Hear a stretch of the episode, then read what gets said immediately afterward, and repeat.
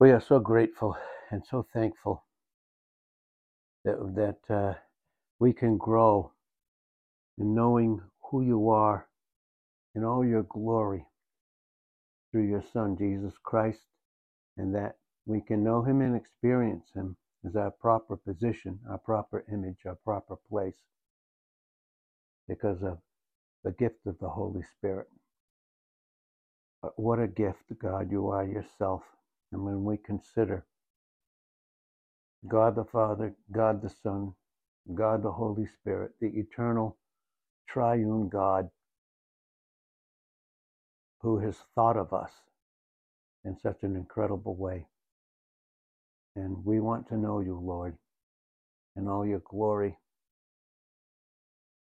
and all your power and all your love so that we can function in the midst of this evil world system of chaos and trouble, but that we can function in a well disciplined mind, how to think, think just like you in every circumstance, in every situation, Lord.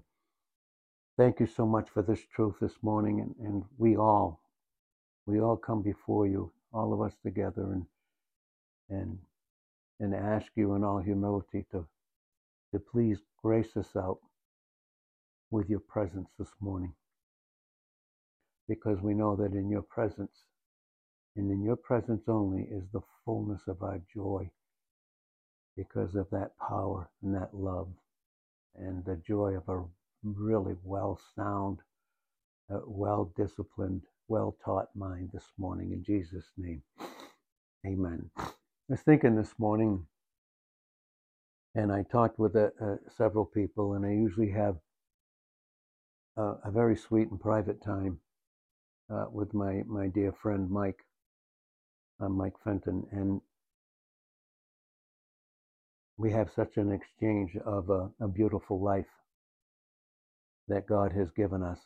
I believe since I think it's around 1997 or 98. One of the things that uh, that God was bringing to us together as we were before Jesus Christ, our proper head. Truthfully, our only head, our only proper way of thinking properly in 1 Corinthians 2.16. Really, the Lord was bringing us into the church, the, the church.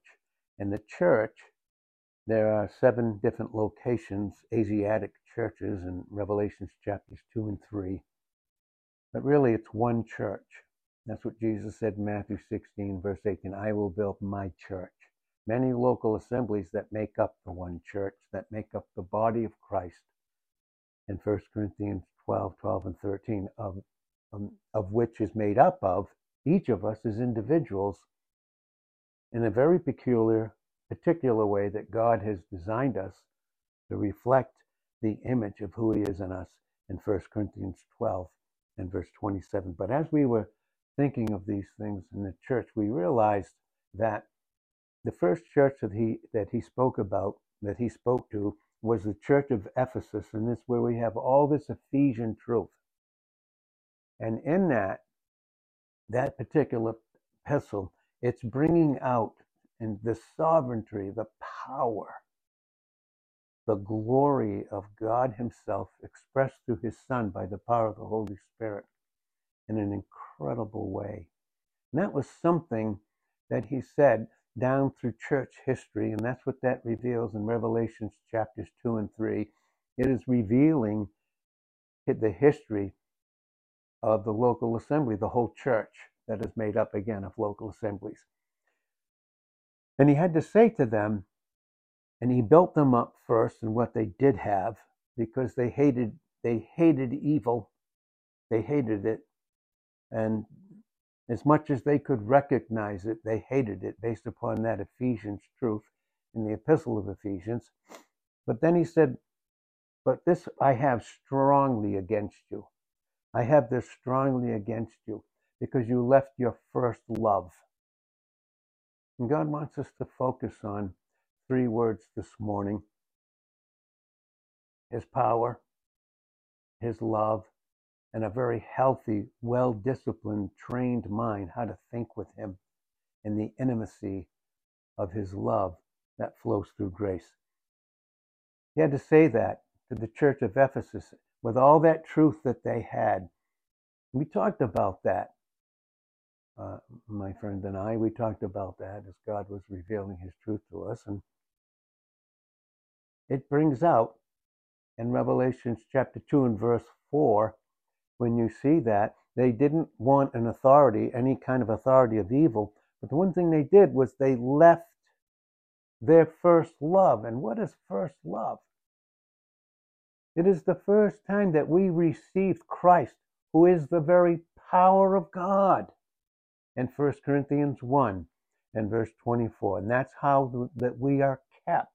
In 1 Peter 1 5, by the power of God in the midst of trials that bring out the gold in us, the treasure that Christ is in us as he brings it out, the redemptive reality, the silver, there in 1 Peter 1 and verse 7 and Job 23 and verse 10, we come out and we have the fire. The trials are like a fire. In 1 Peter 4:12, why would we think it strange then when he tries the treasure that is in us? Why would we think that? So we want to think of these words. One of the things that they had, the church of Ephesus, was that they had tremendous light, the light of the reality of Christ in all of his all of his glory. How he glorified the Father in John 13, 31 and 32. How he glorified him in John 17 and verse 4 as he was facing the cross, and the cross just became the place to manifest and reveal the glory of God in the midst of the most intense evil, the most intense evil. He brought out the power of his love, the power of his love. And so, the one thing that the church of Ephesus had, they had light, meaning they had understanding. They had understanding. But if you follow the churches down through, and it's revealing the church history, from early first century, and that's why when you read First John 2 and verse 19, it says, it says, they went out from us because they were not they were not of us. They weren't constituted of Christ. That's why they went out. They went out from us because they weren't of us. Because if they were of us, they would have continued with us. but they went out that it might be made manifest that they weren't not they were not all of, of us. Now that can even be that can be the unsafe, but it can be those that had light, but they lack something. They lack something. And that's something that we can lack experientially. We may have light. We do, and God has given us. He's given us beautiful truth about the light of Christ. But one thing can happen is the one thing that he had against them was when they stopped receiving their first love, they did they no longer had power. Now there's the church, if you follow it down through those seven churches, we come to here, we come to the particular church, which is the sixth church that's named, and it's called the Church of Philadelphia. Brotherly love, love, love of the truth that Christ is in John 14, 6, and in John 17 and verse 17. They had a little strength. They, they kept his word. They had a little strength, meaning they had a little power. They had a little power. You know how God wants to increase the reality of the power, the true power that we have, because Christ is in us. The very power of God is in us, is that treasure in 2 Corinthians 4 and verse 7. Out of that church of Philadelphia is what I believe where we are in America today called the Church of Laodicea. The Church of Laodicea came out of, in progression, you see how it progresses in church history. Church of Laodicea came out from the Church of Philadelphia.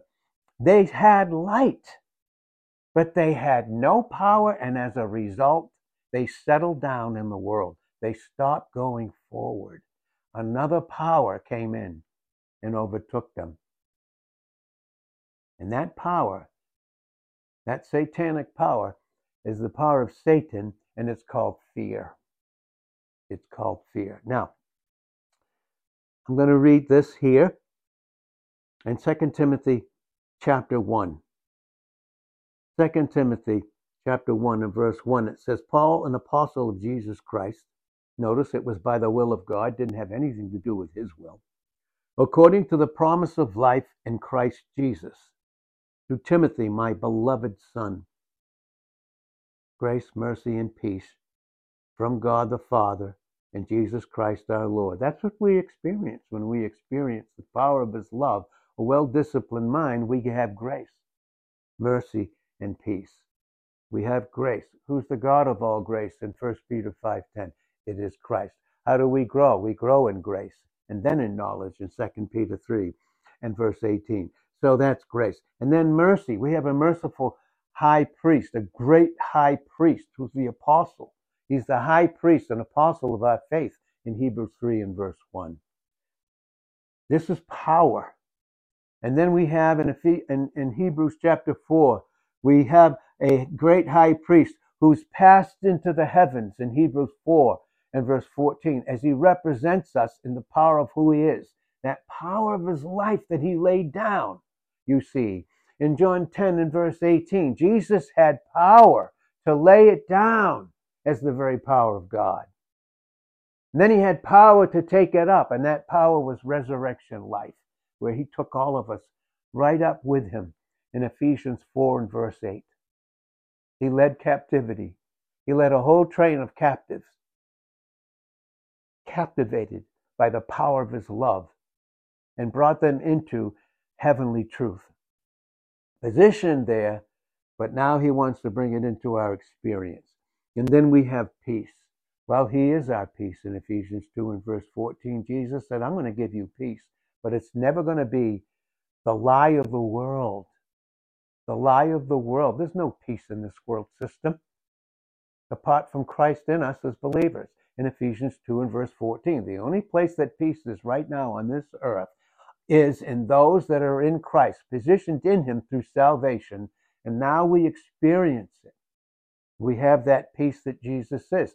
So he said in John 14, 27, My peace I give unto you, not as the world gives, but it's my peace the peace that I am is yours through power that brings in an, an incredible truth.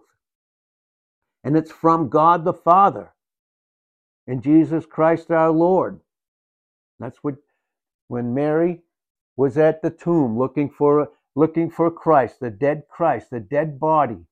She didn't recognize him. She was overwhelmed with fear and gloom and darkness that somehow he was gone from her when he promised, promised in John 11, 25 and 26 that he was the very resurrection life, the very power of God. Resurrection life. He was the resurrection in the life, he told her. Do you believe that? Here she is, and like so many of us and so many Christians today, when we don't have power, we may have light, but when we don't have power, when we don't have it, we don't have the energy of His love because love is the active energy of God's nature. And out of that comes a purity of life, and that has to do with power. You think of what the power source is. For us to have lights on this earth, where do we get that from? We get that from the sun. Who created it? Jesus did. The pre incarnate Christ in John 1 and verse 3. He created it. In Colossians 1 and verse 15 and 16, all things were created by him and for him. And that's why he's preeminent in Colossians 1 and verse 18, because he is the very power of God, sovereign above, which is our position, which God wants to make our experience to be the equal of. And so he said to him, Paul, through the Holy Spirit, through Paul, speaking to Timothy and speaking to us this morning, just as clearly as he did then, I thank God you know it takes power to thank God? You know it takes power to experience His love? And do I know it with you? He said, Whom I serve, whom I worship, with a clear conscience in Hebrews 10, 1 and 2, not a defiled conscience in Titus 1 and verse 5. Experientially defiled through fear, but not opposition. No. No. A clear conscience. The way my forefathers did is I constantly remember you in my prayers, night and day, longing to see you, even as I recall your tears, so that I may be filled with joy. For I am mindful of the sincere, true faith dependence within you. You're depending on Christ within you, Timothy, and God would have us to do that today. Which first dwelt in your grandmother as, and and your and Lois, your and and Lo, grandmother Lois and your mother Eunice. And that's so important. Motherhood, teaching children at a young age, nothing but Christ, allowing nothing to go into the child but Christ. And that starts in the home. It starts in the home. And it starts by the parent's conduct. It's not what they say. And you know, it's not what we say, it's how we live our life. And we can't live it without power. I may declare the light of it, but I have to have the power of it to experience the love and a disciplined mind. And so he said, I am sure that it is well, that it is sure that surety, that foundational truth is in you as well. For this reason, I remind you to kindle afresh. God wants to do this this morning to us. He wants to kindle afresh the gift of God which is in us, which Him was given through the acceptance, realizing it, laying on of hands. It wasn't any official thing or something that He would do. He just recognized Christ in Him and the gifts that God himself through Christ by the power of the Holy Spirit given him. The gift, did you know that you and I have the treasure? That treasure is powerful within us in Second uh, Timothy and, and Second Corinthians four and verse seven.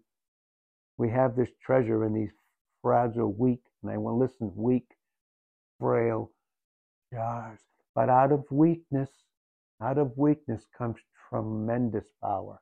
Oh, Christ was created in terms of weakness and having a human body and a human nature, never a sin nature, never tempted like you and I, ever.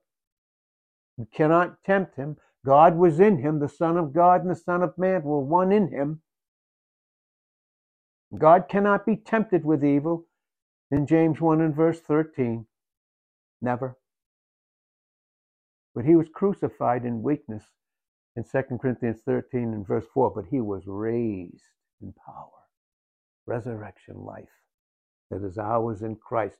Right now, in the midst of this chaotic, violent, evil world system that we are in right now. We don't buy the lie.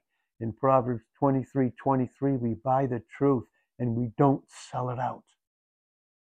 The enemy wants us to sell out the power of his love in a well disciplined mind through fear entering into the experience so that we don't function properly in our proper character by walking in the light in 1 John 1 7. And 1 John 1 7 always teaches character, not conduct. It teaches character. And then when the conduct is not the equal, we can confess it. There's power in confessing Christ and what he's accomplished in 1 John 1 9, and it, and it cleanses us cleanses us, brought out with a beautiful picture in John 13, 4 through 10, that Jesus was teaching his disciples. Well, he said, For God, in verse 7 of 2 Timothy 1, for God has not given us a spirit of fear, of timidity, of cowardice, but of power. Do you see the separation? But of power it, it takes God's power for you and I to experience His love. And when we do, we understand what it means to even be disciplined by Him. It is His love that does it in Proverbs 3 11 and 12. And in Hebrews chapter 12, look at those 29 verses. Starting in discipline out of a proper prayer life in, in Hebrews chapter 12, verses 4 through 29. Our God is a consuming fire. Power. He has power. But of power and love and discipline. And that keeps us in verse 8 From being ashamed of a proper witness and testimony of the Lord, we are his prisoner. Ephesians 3 1, Ephesians 4 1. Paul said, Oh boy, I was once a slave to sin in John 8 and verse 34, under the power of the enemy, his lie, as we all were in Ephesians chapter 2, verses 1 through 4. But God, who was so rich in mercy, in his great love for us. Oh, what power there is. And so we see here, it does away, as it does, because as, as the power that Christ is. That's 1 John 4 17. We're to have boldness in the day of judgment. Why? Because we have power, the power of Christ and what he's dealt with. Everything contrary to God, everything that would get in the way of God, he's dealt with. He's removed all distance between the Christian and Christ and God Himself. That's why Job was crying out in the midst of his trial in Job 9 and verse 33. I wish there was a daysman, an umpire, one who could touch me in all my weakness and fears, and one who could touch God and bring in this power in the midst of weakness. And that's what God would have us to experience. But you know what He has to do? In Psalm 102 and verse 23, He has to weaken our strength. That's lying power. You see, Satan has been, eh, Christ has defeated Satan and his power in Hebrews chapter 9, verses 12 through 14, in Hebrews chapter 2, verses 9 to 14, 15, to the end of the chapter in the 18th verse. And now, because of the power and love and a disciplined mind, he's able to draw us near to himself. And this is Hebrews 2 and verse 18. This is what he was teaching the Holy Spirit through the Apostle Paul, that, that messenger of Christ, his son Timothy, his spiritual son. He said, I'm his prisoner. Now you know what I am? I'm more than a conqueror in Romans 8 and verse 37. Do you know why? Because God was for me in Christ. And if God be for me in all the power of who he is, who can be against me? Who can change God's plan? Who can change God's mind? Who can change his power? his love, and the disciplined mind that his son is, the very mind of Christ in 1 Corinthians 2 and verse 16, and in Philippians chapter 2 and verse 5. His prisoner. But join with me as a part of this suffering. Do you know what else it takes to suffer? It takes power. For the gospel, according to what? The power of God. Here it is the power of God, who has saved us and continually does so, and called us with a holy calling, not according to our works, you see. Why? They didn't have power. The church of Laodicea, do you see why sometimes we don't have power? Because we're still strong in ourselves, in the flesh. And so in Psalm 102 and verse 23, he has to weaken our strength. This the areas where we don't need him. We don't need his word. We don't need each other. We don't need the body of Christ. We don't need to be taught by others. We can do it ourselves. He has to humble us. He said recently, none of us deserve to be humbled. God could leave us the same.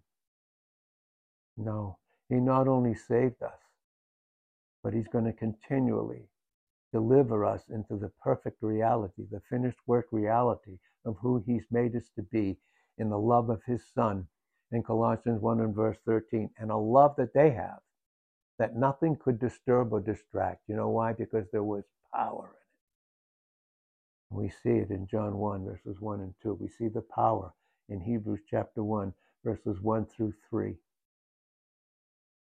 God's very best in Hebrews 1 and verse 4. He's given us his, his son.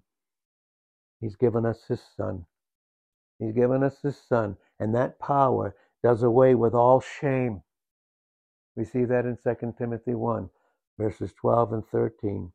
And he has dealt with all our shame, all our guilt. In Romans 8 1, there is therefore now no condemnation to them that are in Christ. The rest of that verse, if it says anything else, it's not in the original Koine Greek New Testament. The rest is italicized. It's an interpolation, meaning it was put there for lack of something better or it doesn't belong there. It does not belong. You see, shame does not belong in who we are in Christ. God's given us power, but He has to weaken our strength. And that's how we have to grow. That's why He has to humble us in James 4 and verse 6 and 1 Peter 5 and verse 6. He, that's how we grow in the knowledge in 2 Peter 3 and verse 18 and the, in the knowledge of His love in Ephesians 3 and verse 19. But that's going to take power. It's going to take power.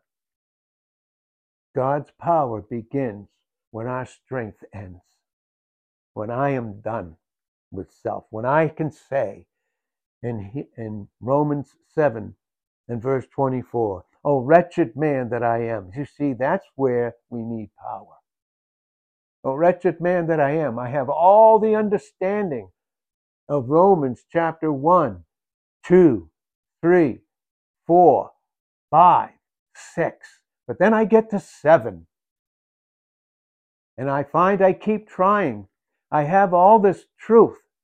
I have all this light, but I don't have power. Why? Because I'm trying to do something with it instead of receiving it. You know, the law said do in Deuteronomy 4 1 and 2 do and live. Jesus Christ says, I am your life. It's done. Receive. The whole Christian life is one of receiving. The whole Christian life is one is, rece- is receiving what Christ has finished to the complete, eternal, glorious satisfaction of Jesus Christ, of each individual that is in Christ. And that will be brought out. All the glory of God will be brought out for all eternity in the measure of our fellowship, each of us with Christ in Revelations 2 and verse 17. So he's called us, not according to our works. It's a holy calling, but according to his own purpose and grace, which was granted, given us in Christ Jesus from all eternity, but now has been revealed by the appearing of our Savior Jesus Christ who abolished, did away with death, having the power over it. John 10, 17, and 18. Hebrews chapter 9, verses 14 and 15. Their whole lifetime, it says, they were fear. They had a fear of death. Now, through Christ, all death is the door to an eternal, unrelenting relationship and an exchange of a love life that nothing will ever disturb or distract. Ecclesiastes 7:1. The day of one's death is greater than the day of one's birth. Our birth started out with a sin nature in Psalm 51 and verses 4 and 5. The babes, as soon as they come out of the wombs, that's why they need teaching right away. And they need it especially in the home. The Sunday school is the home. I want to make that crystal clear. Crystal, crystal clear as God wants to make it clear to all of us about our home life. In Psalm 58 and verse 3, as soon as they're born, they speak lies. They need to be taught truth. They need to receive Christ, and then they need to receive truth. That's why the home needs to be a place of security, quiet, calm, security, in nothing but Christ in, in creative ways. In creative ways. But we see that word here is power. What? Jesus Christ had the power to go down under, under our sins and the very judgment that was due us, that should have come to us. He became the power of that in all the fulfillment of God's grace. He did away with wrath for you and I in John 3 and verse 36. He did away with it there is no wrath. There is no Christian today as part of the, the church of Jesus Christ of going through the tribulation period. Revelation 3.10 makes that crystal clear. We're di- we don't go through it. Dia, D-I-A. We're delivered out, ek, out. When that's why we're called ecclesia, the church. We are out of all wrath in 1 Thessalonians 1.10 and 1 Thessalonians 5 and verse 9. That would cause fear. Because as Jesus Christ is, and all the power and love of who he is with his his dis- his complete mind. We have that in this world right now. The enemy doesn't want the believer to function in power. Wants to convince them they don't have it when we have Christ in us. The fullness. Colossians 2 9 says that the whole time that Christ walked the face of the earth, he was filled up with all of who God is and all the power and love and full thought of God bodily. Then it says in Colossians 2:10 and it's speaking to Christians, God speaking to us this morning, and you are filled up in him. With what? Power, love, oh, a well-disciplined mind. A well-disciplined mind. And he's fulfilled that. And he's accomplished it. And the accomplishment of the position of who Christ is in us and who we are in him is to be brought out in our experience. But the only way that we experience that power, we must be humbled. Do you know what's part of his power and his love and his thought towards us, even before we realize it, and his anticipative love and his prevenient grace? His anticipative love, long before we experience that love, he's loved us. Ephesians 1 6, we are accepted in the beloved and the eternal mind of God, never violating our free will. But of course, apart from God's will, there would be no salvation. So he never, never bypassed man's will, ever. It's called unconditional love. If it was anything else, it would be conditional, would be conditional upon God Himself and having nothing to do with the will that God gave man so that he could function in a proper image in Genesis 1 26 and 27 and in Genesis chapter 5, verses 1 and 2. And by the way, male and female, regardless of the garbage that is being taught today, to, unfortunately, to children as young as four years old. No such thing. You were born a certain way, period, to glorify God in an image that He has so graciously given us and wants us to function in. And the only way we can do that is in Christ, the power of God. Again, 1 Corinthians 1.24, the power of God and the wisdom of God. We can see this beautifully. And this can only be accomplished experientially through humility. And God, and God in his anticipative love and his prevenient grace, prevenient grace just simply means I don't participate. My will is not active in receiving it. Got to make us passive charis, grace, C H A R I S. It's charis, and it's literally, literally passive. I don't do anything. I receive it. I receive that power, and when I do, I have love, and then I think properly. The only way to think properly is through who God is, love, in 1 John 4, 8, and 16. The only way to have that love is through power, and we need power. Power. Now, what is that word power? What is that word power? Well, it's dynamai. D Y N A M A I. And you know what it means? It means to be able, meaning we have the supernatural ability of God as He gave us His Son, where all His power resides. We read it in Colossians 2 and verse 9 and 10. Oh, we spoke it in 1 Corinthians 1 and verse 24. We don't, God has not given us a spirit of fear. Remember, fear is a spirit. It's a demonic, evil spirit. What it is. And we're to cast that reasoning down because then if we don't, it becomes a stronghold. In 2 Corinthians 10, verses 4 and 5 and 6. It's, dyn, it's dynatos, D Y N A T O S. It means to be able. It's dynateo, to be able. The opposite of that is the negative alpha A, dynatos, unable. And boy, the enemy doesn't want us to function in the reality of our position in the very, very power of God through Christ by the, by the power of the Holy Spirit doesn't want that for us, you see. But this is what we need to understand, and God would have us all to understand this.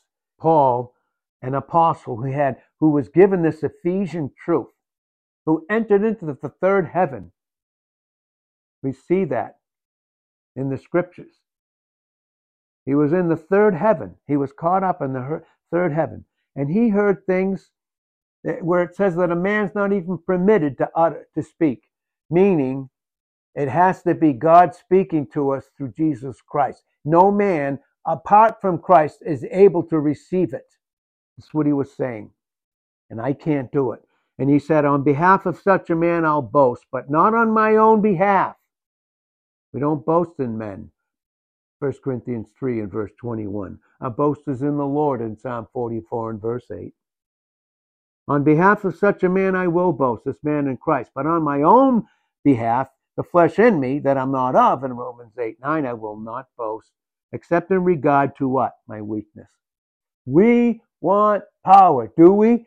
But do we want God to bring out the reality of how weak we are? No wonder it says in Hebrews 12 and verse 1 Lay aside every weight. We can't handle certain things. We're not strong enough in ourselves. The lie is we can. Genesis 3, 1 to 6, 2 Corinthians 11, verse 3. The lie, the enemy in John 8 and verse 44, that somehow we're able to do it, to forget God in our experience, to forget Him. Well, well, here we see here, for that truth to function in Him as power, in power, He had to be made weak. Again, Psalm 102 and verse 23. He weakened my strength and he shortened my days in the way. Thank God. Thank God for that, for that truth. I will not boast except in regards to my weakness, my weaknesses. For I do wish to boast. For if I do wish to boast, I won't be foolish. I won't think that I can do something, a single thing apart from Christ. The power that He is, the love that He is, and the disciplined mind that He is, and in me is that treasure. I won't think so. I'm going to turn away from the weak vessel and right turn right to the Christ, the power of God in us, that treasure. I'm not going to be foolish in Proverbs 18, 1 and 2. But I will, with my will submitted, be speaking because I'm receiving the truth of who Christ is in me. But I refrain from this so that no one will credit me, credit anything to the flesh with more than he sees in me or hears from me. So, because of the surpassing greatness of the revelations, for this reason, to keep me from exalting the self life, thinking I can rest now because I know enough about something, when we know nothing as we ought to in 1 Corinthians 8 2 and 3. Knowledge puffs up. 1 Corinthians 8 1. You know how it puffs up? Because the flesh takes advantage. The enemy takes advantage of the weakness, brings in the lie that the flesh can do something to replace Christ. The carnal man is always in competition with the man in Christ. The man, the true man, and who we are in Christ, in, in, in us, always in competition. Well, I'm not going to be foolish. I'm going to be speaking the truth. And so, what I need, because of all the suppressing all the surpassing greatness of the revelations, for this reason, to keep me. We are kept by the power of God, 1 Peter 1 5, to keep us from exalting the self life. Declarative knowledge based upon a lie that now I have power to do something and I have some kind of power apart from Christ. There was given to me a thorn in the flesh, a messenger of Satan to torment me cause me pain. You know, the Apostle Paul experienced a lot of pain. I think, truthfully, and a vast, immeasurable second to the pain that Christ felt, because he took ours on him, by the way, on Calvary. All our pain, all our shame, all our guilt, and he did away with it positionally. He did away with it. Soon there won't be any in Revelation 21 and verse 4. There won't be any more pain. But for now, it's a thorn that God uses. You know, Jesus Christ had more pain than any other human being. I believe, in, in terms of men, with a fallen nature. If you read 1 Corinthians 11th chapter, and you can start in the 20s and go down to the end of the chapter, you will see, I believe, that no human man with a sin nature, but in Christ, never experienced the pain that the Apostle Paul did. But look what came out of it.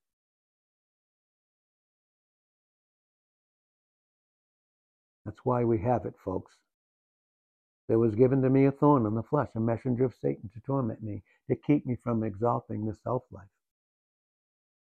Concerning this very thing, I begged the Lord, I implored the Lord, please, please. It says three times here. I think he did it off and on continuously in his growth, that it may leave me.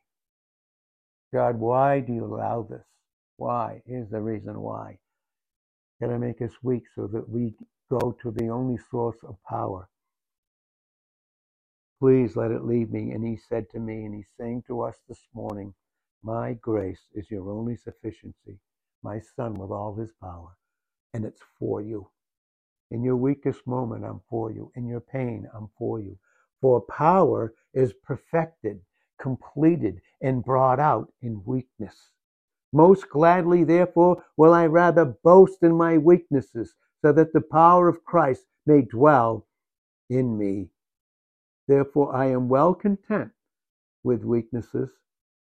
Well, with insults. How do they not affect me? How does my weakness and my pain not affect me? Power and love and a well disciplined mind. How about insults when someone insults me? Well, Psalm 119, 165, great peace of thee that love your, your law. The law there's teaching, by the way, not the Ten Commandments.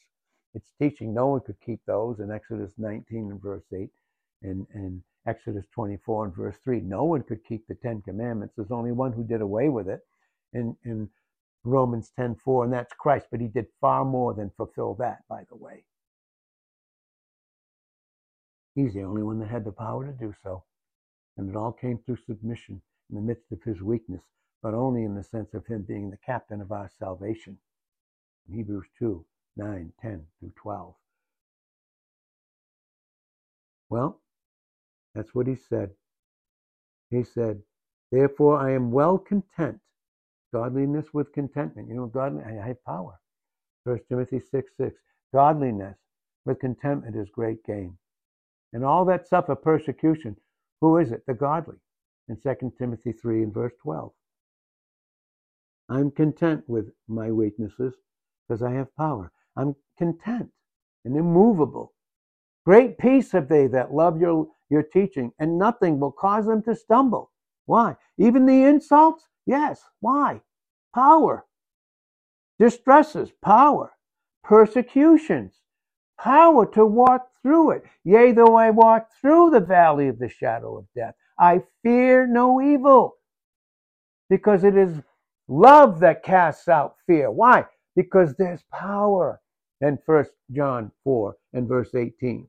Because Christ in 417 is our power. With difficulties.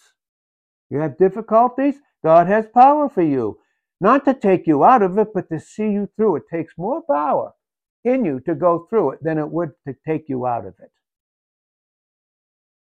You would never know him the way you desire to without that, without being weak, without pain, by the way. In, sec, in, in Philippians 3 and in, in verse 9, Paul says, I want to be found in him. What? In him. What, what, when I find myself in him, truly, what do I see? I have power. He's the source of it, but I have power, love, and a well disciplined mind. And Paul said, I don't want to be found in my own righteousness, my own strength, what my own power. He said, but I want to know him. What? In what? In the power of his resurrection.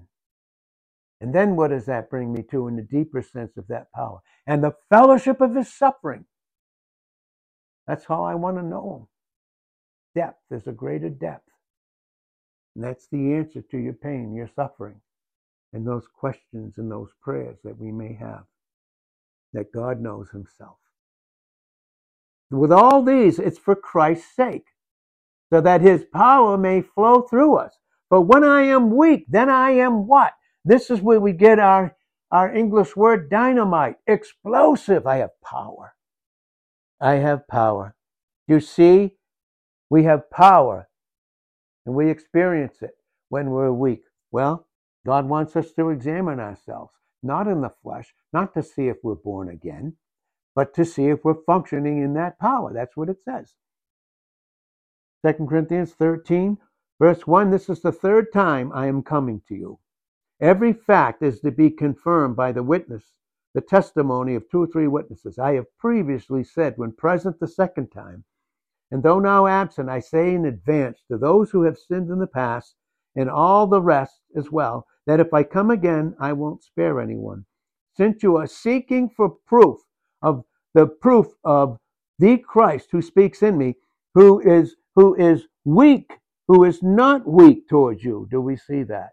He's not weak towards us. We're weak in ourselves.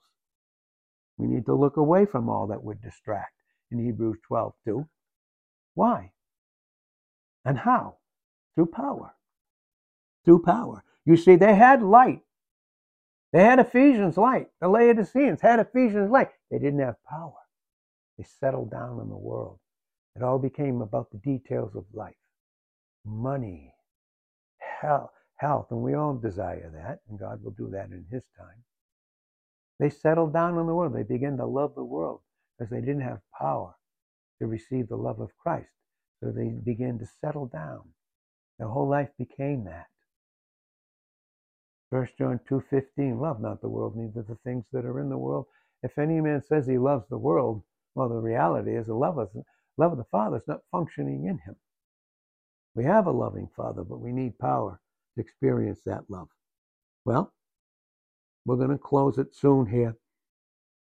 He said, But God, Christ in you, who was not weak toward you, but mighty in you.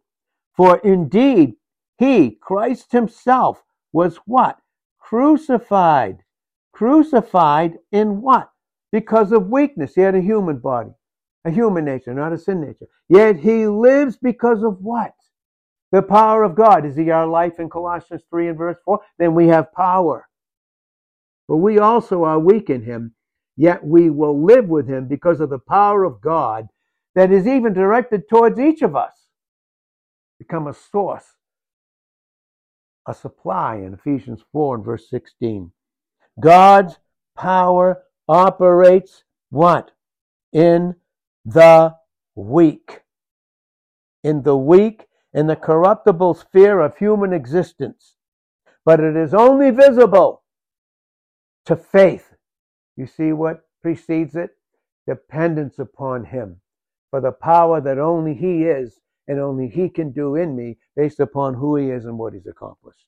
It is only visible, can only come into clarity through faith dependence. But for this very reason, it's supernatural, divine, powerful life and not human power. It's concealed in weakness. Oh, they looked at Jesus.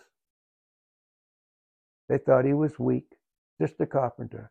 He was all the power of God dwelling in that weakness. And that is the understanding of the cross. And that is the understanding to realize in all the weakness, even of Paul in his apostolic ministry, he, God had to make him weak. We read that in 2 Corinthians chapter 12, 1 through 10. And Philippians 4 and verse 13.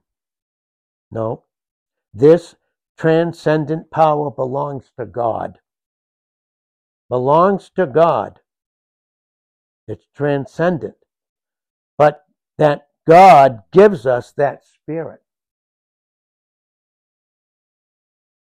of power and love and a well disciplined mind, not of timidity, not being a coward, not shrinking back and quitting through weakness. Weakness is asthenia. Weakness is what? Weakness is never an excuse. The enemy wants us to make it an excuse, but Christ did away with it in John 15 and verse 22. The answer to the weakness is power. The, the, the result of the power is love. God Himself functioning in and through us by, through Christ by the power of the Holy Spirit, and then it gives us a well disciplined mind. We have the very wisdom of that power in 1 Corinthians 1 and verse 24 of who Christ is, you see. But God's weakness is stronger than men in 1 Corinthians 1 and verse 25. And that's something Paul had to continue to learn, continually learn, as you and I do too. Weakness is the presupposition of the working of divine power, not the exclusion of it, as the enemy will tell us through his lies. It is the pledge of Christ's presence in which Paul finds freedom from his self life, the lie, and then reliance on God. So, what do we have? We have the law of strength and weakness. That's God's law. That's God's teaching. That's what Paul was saying as he ministered to multitudes in 1 Corinthians chapter 9, verses 22 and 23 and down through. He lived by the law of Christ. The resurrection power of God is more abundantly exerted. The weaker we are in ourselves, the stronger the power becomes in us. By the power of God is that expression that brings in the reality of a faith dependence for the whole Christian life. The whole Christian life. Then we're able. Then we no longer say, I can't do it. I say because of the power that God has given me through, through depending on him, the weak can say in Joel 3.10 and 2 Corinthians 12.9, let the weak say what? I am strong. I no longer say I can't do it, God. Functioning in self, looking within, thinking I have to do something for God so that his power can be revealed to me. I have to do something. No. We don't say that. We say, I can do all things through Christ. That makes me dynamic, powerful. Powerful in Philippians 4 and verse 13, because he's my he's my one need in the limitless ways in 419 of Philippians. We have that. We have proper sense. The only way we have proper sense, the only way we have proper thinking is through the power that Christ is. Otherwise, nothing makes sense. You know, we can function in all the light of the scriptures. But until we have that power, does anything make sense in our experience? No. Why? He has to make us weak, to make us strong, to make us strong. And we can see this as we can close. And we'll close with this. The opposite of power and love and a sound mind is fear. Fear is the Greek word deilia, D E I L I A. And it's always in a bad, evil sense, meaning wrong thoughts. Nothing makes sense. It's a thought. And when we think that way in fear, when we don't depend in Luke 18, one men should always pray and not turn coward and quit and give up. Be godly men, and especially in this time where we are. In 1 Corinthians 16, 13, quit, be a man. Stand, be a man and let all your things be done in love. This is 1 Corinthians 16, 13, and 14. But that word, fear, the way it's spelt, D E I L I A, in the Greek cowardice, is only once used in the New Testament, and that's in 2 Timothy 1 7. God hasn't given us a, fear, a spirit of fear, but of power. Power, yes, power. You have power. I have power. Yes, I have power. Nothing to do with the flesh or self help or self hope. But there, that word, fear, deilia, is also associated with anadreia, being unmanly. The enemy wants us to function in fear and to be unmanly. And then to pretend that we have love without power, but to pretend. In, in Romans 12 and verse 9. Let love be without dissimulation. So the enemy comes in, says you can do it. Then when we can't, he comes in and he condemns us. We either can hide in Christ, or we, as Christians, or we can hide. We can hide. And that's what that word deilia literally means. It seeks to shelter and fake like we're not weak and to fake it and to lie like we, we appear strong when we're not. That's what that word is fear. And so we hide in that experientially and not in Christ. Phobos, P H O B O S, indicates an unmanly timidity, to turn coward, and it's used with that Greek word tromos, T R O M O S, and it means a trembling. He wants to cause us to tremble. In the place of godly trembling, which is brought out in Hebrews in that Greek word, eulabeia. Eulabeia, E U L A B E I A. Twice only this word is used in the Greek New Testament in Hebrews 5 7 and Hebrews 12 and verse 28. Watch how it works in Hebrews 12 and verse 28 because of Hebrews 5 and verse 7. Christ, power. So that we have it. And what is it? It's the spiritual power contemplated as a godly reverence, a godly fear and trembling and awe of God at his power that is expressed in us, the power of the whole Godhead. And Colossians 2 9 and 10, of which we are filled up in.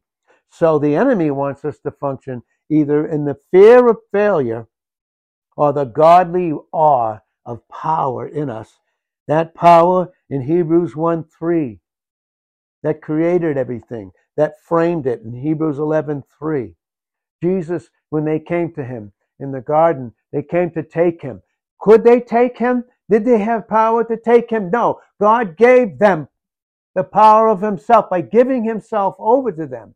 They, they came to take him in the garden. In John, in John 18 and verse 6.